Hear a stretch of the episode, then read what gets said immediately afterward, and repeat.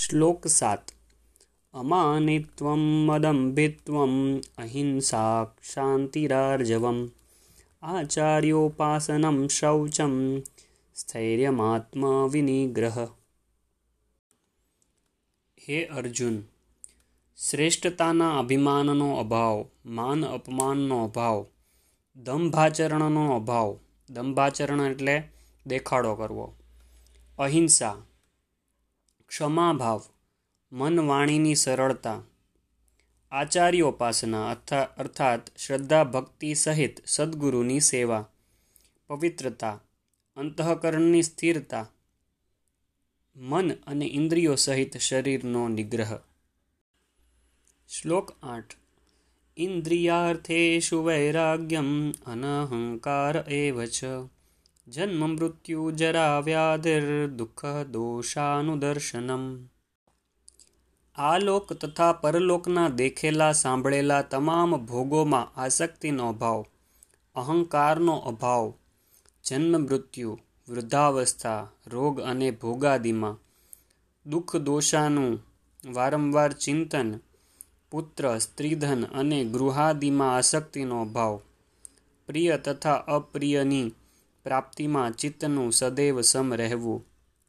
આગળ જે ભાષાંતર કીધું છે, એ શ્લોક નંબર નવમાંથી છે. અશક્તિરનભિષ્વંગમ પુત્ર દ્વાર ગૃહાદિષુ નિત્યમ ચ સમચિત્તત્વમ ઇષ્ટાનિષ્ટોપપત્તિષુ.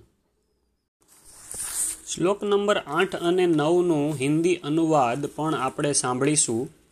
ગીતા પ્રેસ ગોરખપુરની શ્રીમદ ભગવદ્ ગીતામાં સાત નંબરમાં આપણે સાંભળીશું श्रेष्ठता के अभिमान का अभाव दंभाचरण का अभाव किसी भी प्राणी को किसी प्रकार भी न सताना क्षमा भाव मन वाणी आदि की सरलता श्रद्धा भक्ति सहित गुरु की सेवा बाहर भीतर की शुद्धि अंतकरण की स्थिरता और मन इंद्रियों सहित शरीर का निग्रह આ છે સાત નંબરના શ્લોકનું ભાષાંતર હિન્દીમાં આઠ નંબરના શ્લોકનું આપણે સાંભળશું आठ અને नौ नंबरना इस लोक और परलोक के संपूर्ण भोगों में आसक्ति का अभाव और अहंकार का अभाव जन्म मृत्यु जरा और रोग आदि में दुख और दोषों का बार बार विचार करना पुत्र स्त्री घर और धन आदि में आसक्ति का अभाव ममता का न होना तथा प्रिय और अप्रिय की प्राप्ति में सदा ही चित्त का सम रहना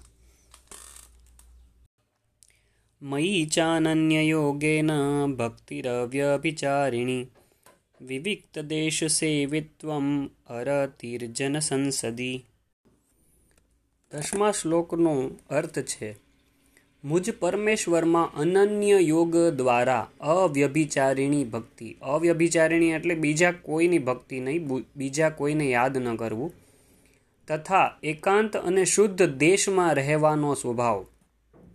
અને વિષયાસક્ત મનુષ્યોના સમુદાયમાં પ્રેમ ન હોવો.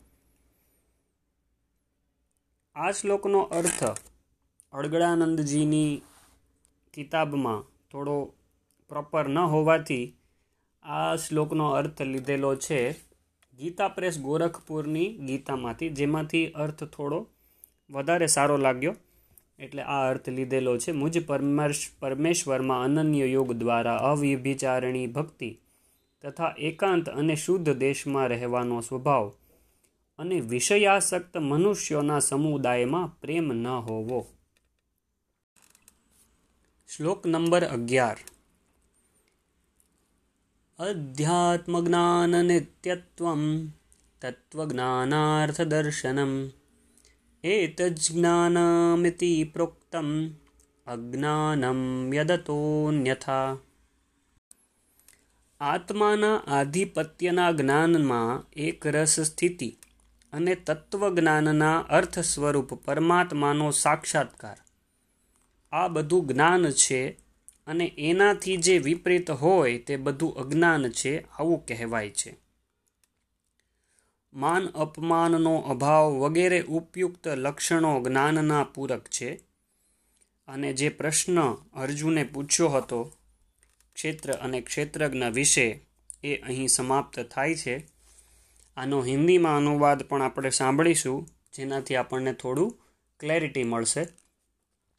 અધ્યાત્મ જ્ઞાન મેં નિત્ય સ્થિતિ અધ્યાત્મ જ્ઞાનમ નિત્યત્વમ એનો અર્થ થાય છે અધ્યાત્મ જ્ઞાન મેં નિત્ય સ્થિતિ તત્વજ્ઞાનાર્થ દર્શનમ અને તત્વજ્ઞાનના અર્થરૂપ પરમાત્માને જ જોવું।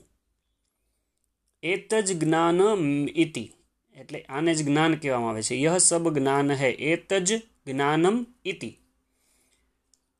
और जो इससे विपरीत है वह अज्ञान है અજ્ઞાનમ યદતોન્યથા એટલે બીજું કંઈ અન્ય છે અન્યથા અન્યથા બીજું કંઈ એ બધું અજ્ઞાન છે ઓર જો વિપરીત હૈ વહ અજ્ઞાન હૈ એસા કહા હૈ અચ્છા હિન્દી અનુવાદ અને ગુજરાતી અનુવાદ આપણે સાંભળ્યો અને પ્રશ્ન આ જે છે જે આપણે સ્ટાર્ટ કર્યું હતું જ્યારે ક્ષેત્ર ક્ષેત્રજ્ઞ એનો અર્થ અહીં પૂરો થાય છે જો એ પ્રશ્નનો જવાબ ભગવાને અહીં આપ્યો છે.